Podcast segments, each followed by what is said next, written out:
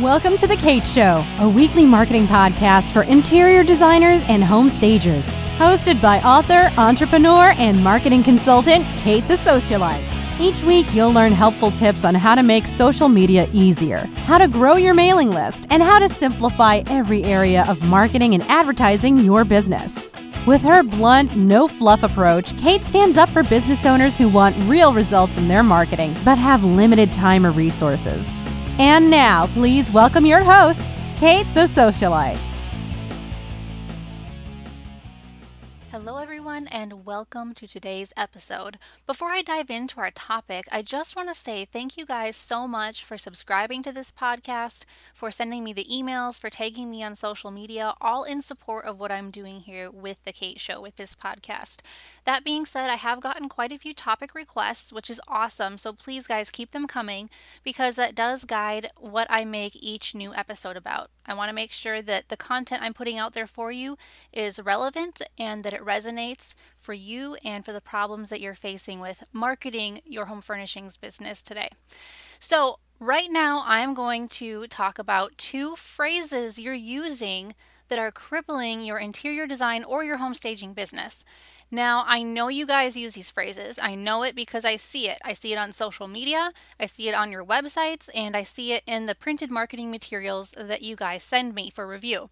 So, I want you guys to know this is my no fluff approach that you heard about in the intro to this episode. And I do use a lot of tough love because I don't think that you or I are going to benefit from me beating around the bush. So, here it is. One phrase that's really crippling your design business is when you say you design a room based on your client's lifestyle. Like, what? Hold up. How can that be wrong? That is what you do, right? Well, of course, that is what you do, but that's what every other designer does as well. So it's crippling your business in a few ways. The first way it cripples your business is you're sounding like everyone else. The second way it cripples your business is a little bit more complicated. You see, when you say to a client, or you put on your website for a future client to read, that you design a room for them or you stage a listing for them based on their lifestyle, you're immediately putting pressure on your client to tell you what they want and what they need. But as we all know, clients rarely know what they want and they definitely don't know what they need. That's your job. And I totally get that. So I'm not saying you guys are doing anything wrong. What I'm saying is the phrases that you're using are putting too much pressure on the client, and instead they need to be putting the light on you and the pressure on you because you're the one who's doing all the work here. They're just paying for it. So, since you do uncover what your clients need and you figure out how to translate that into their own space, you need to explain your process for doing that. So instead of saying, my designs are based on your lifestyle, you just take that phrase completely out of the picture. And this applies especially to your website. You need to create a process page that explains what you do, breaking it down step by step. Now, I design a lot of websites for people in the home industry, and I always include a step by step process page or a quote unquote how we work page on each website because your clients don't actually know what you do. They understand the end result you'll give them, but they don't know how you get there. And if you can explain how you get there, not only does it put your client at ease, but it also makes you look really professional because, hey, that's exactly what you are. So the next time you feel tempted to say, Well, I design a room based on your needs or your lifestyle, instead stop and say, you know what? I want to work with you on this. I understand that you have needs that you may not even know about yet, and my job is to play detective and uncover them and then translate your space from one that is lacking in what you need to one that totally fulfills not only your needs but also your expectations. It's all about just being a real person. Be a real person to the people that you want to serve. Whether you're a home stager who's working with real estate agents or an interior designer who's working with residential or commercial projects, just be a real person and speak to people in a way that you would want to be spoken to. So, for example, I specialize in marketing for designers and stagers. So, what if I said, I design a plan based around your needs as a business? Well, how does that make you feel? I get a lot of emails from you guys, and you'll tell me you don't even know exactly what marketing needs you have, you just know that you need help. And I can guarantee that a lot of your clients feel the same way. They know they need a designer or a stager, but do they know why? Do they know in what ways they need you? Likely not. So instead, put the focus on what you can offer them and take the burden off of them as far as figuring out what they need. Because, you know, there are days we just don't know what we need.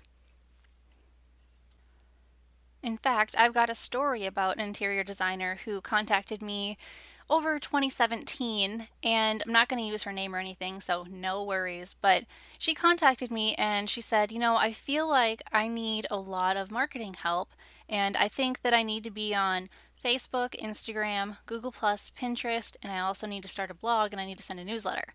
And she was feeling so overwhelmed because she said, I know that I won't be able to afford all of these services. And I don't know if it's all going to help my bottom line anyway. But I feel like if I don't do all of these things, then my business will suffer for it and I'll end up failing and it will be all my fault. And immediately I just I felt so bad because I've been there.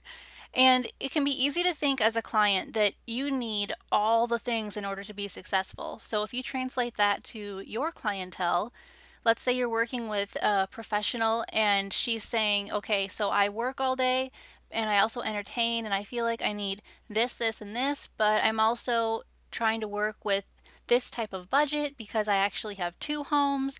And she goes into explaining everything that she thinks she needs, and she ends up revealing to you that they're not at all what she wants. Well, that's a problem and like I told my client, and like I'm sure you tell yours, is no, no, no. You don't need all the things. Let me just take a look at what you've got so far, and you tell me what your end goal is, and then I'll figure out the bits and pieces in between. And by the way, the client that contacted me saying that she needed like every social media platform known to man, plus a blog and a newsletter, well, guess what? She walked away a lot happier because I told her, you know, you only need to be good at one social media platform at a time. If you want to be good at two, that's great, but one is enough. And aside from sending a monthly email newsletter, you don't need to do anything else. Be good at Facebook or Instagram, not both, and send a monthly newsletter. That's all you need to do. And she walked away with relief because she realized she didn't have to spend hundreds to thousands of dollars a month on all these different marketing platforms.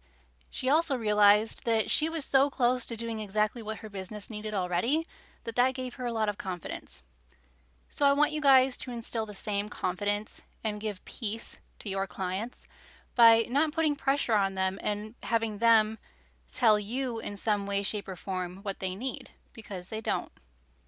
Okay, so the other topic that I need to address is the second phrase that you're using that is definitely hurting your business and that is offering free consultations. Some of you offer half hour long consultations and they're like on the phone and it seems like a very minimal time commitment and you don't have to drive anywhere so you see it maybe as no loss to you. But here's the thing. We're going to start talking about valuing versus devaluing and the perceived value of your business now, I'm not a business coach, so I'm not going to talk to you about this from a financial standpoint, but I am going to talk to you about the damage that offering free consultations will do to your business from a marketing standpoint. So, if you put out something for free, you're going to attract exactly what you want to by doing that. You're going to be attracting people who like things for free. And the problem is when you attract potential clients who really like free things, you're likely going to have a very difficult time getting those clients to ever pay you or invest a significant amount in you for your services. And that is a recipe for major headache, late invoices, over way overdue invoices, and just a lot of frustration. So we want to nip this problem in the bud. So if you are offering free consults right now and you're finding that it's difficult for these people to actually hire you like, you know, you'll do a free consult and then nothing will come of it, That's why, because you're attracting the wrong type of person because you're using the wrong type of bait. Now, I've talked to a lot of interior designers about this in my Facebook group, Marketing for Home Pros, by the way. You can search for it on Facebook. And I was asking them, do you offer free consults or have you in the past? And what's your opinion of it? And overwhelmingly, oh my gosh, that thing just blew up so many designers and stagers commented saying that they certainly do not offer free consults because they know it devalues their business. And a few commented with a lot of transparency and they said, you know, I used to offer free consults, but then those people would never end up hiring me, or if they did, it would be for such a small project that it was honestly a waste of my time. I have some people who commented and said they do offer free consults and that they do that when business is getting a little bit tight and they just really need to get more customers. Now, there are definitely a few issues with that because if business is already tight for you, how is it going to help if you then attract people who don't want to pay you? It's going to make you uh, need more clients in order to meet your monthly budgets. And it's going to put a focus on the quantity of the people you serve rather than the quality which is going to drive everything down. So you were at a point where you were serving fewer people at a higher level, but now you're serving or trying to serve more people at a lower level because you're attracting lower quality clients because you're offering free consultations. Now, let me just be clear here. There is a difference between a discovery call and a free consultation. A discovery call can be anywhere from 10 to 15 minutes, and during that time, all you're doing is directing the conversation. The client is not directing the conversation. And you are asking questions like what is your deadline? What is your budget? What is your location? And basic things like that. Because before you get too deeply involved, you want to make sure they can actually afford your services. Now, a free consultation is different.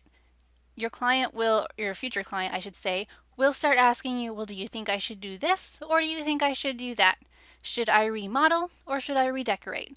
Anytime they are asking you a question that involves you digging into your design or staging knowledge, you need to pause because they are getting your information for free, which then devalues your service entirely. Because if they can get the milk for free, why on earth would they buy the cow?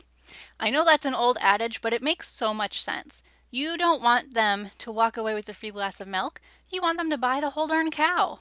Okay, guys, I guess it's pretty obvious. I'm a Wisconsin girl, so that's just how we talk out here. But it just gives us a good mental image of exactly what we're doing when we offer a free consult. You don't want to be labeled as the affordable interior designer. You don't want to be labeled as the cheap home stager.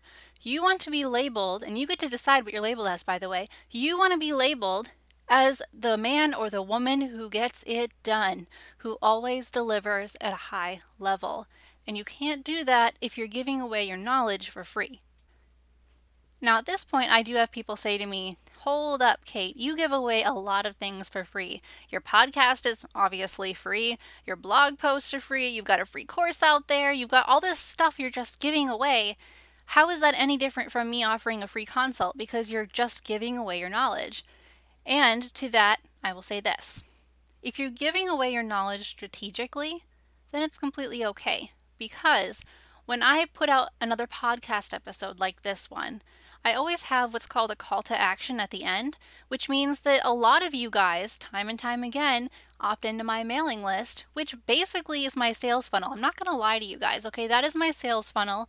You can choose to join it or not join it, it makes no difference. It's just I have a strategic way of putting out free content, and you can do the same. Do you struggle with social media or email marketing? Socialite can help with email newsletters and social media posts that you can customize and use in minutes. Marketing your design or home staging firm has never been easier, faster, or more affordable. Visit katethesocialite.com to access free and premium marketing help for your business today. Instead of offering free consults, why don't you offer something of value that you don't have to manually provide or perform each time? such as a one or two page PDF that's nicely designed that describes more about your business, about the services you offer, about how you help your ideal client, or it can talk about color or room design, rug placement, the rug size for certain rooms, whatever it is that you would like to be known for, specialize in, or you know would really help your ideal client, that is what you should be offering for free. And the beauty of offering something like a free download is that, as I said, you do not have to be performing that every time someone wants it. It's just easily duplicated and it's automated so that you aren't losing time out of your day because time really is money. Now, the whole point of offering something for free is to get someone into your sales funnel, in your case, into your mailing list, which is why offering a free consult not only wastes your time, but it also doesn't accomplish the purpose of getting them into your mailing list. So we just need to nix that altogether. Because a free consult is really going to be a disservice to you, but also to your client as well. Whenever you're doing something for free, and let's be honest, you work better when you're being paid and your client receives more when they pay you. So that you don't lose time or money, stick to offering something that can be instantly downloaded if you feel like you need to offer something for free. But if you do want to have what is called a discovery phone call, that is completely okay. You just have to make sure that phone call doesn't turn into people asking you for free design advice. If they start to head down that road, you need to say, you know what, let's set up an official consultation. My consultation rate is XYZ, and what day will work for you. This then puts your potential client in the position of realizing that you've done this before. Not only that, but your time and your knowledge are worth their investment. And if at this point they decide not to move forward with hiring you, you can be assured they're just not your client. You don't want to be squeezing money, squeezing little pennies and dollars out of these potential clients. You want someone who will willingly invest in you and your services. So, when you're having a 15 minute phone call, make sure you ask them about their project type, location, their deadline, and budget. Ask them about their expectations. You know, what do they expect you to do or not to do? And most importantly, ask them if they've had any past experiences with designers or stagers, whichever service you're offering, and ask them if they have had a bad experience. Because if they've had a bad experience with someone just like you in the past, you need to be careful. Now, I'm just going to take a note from my own book here. Whenever I meet a potential new client, I send them out a form that they have to complete. And one of the questions is Have you worked with a marketing company before?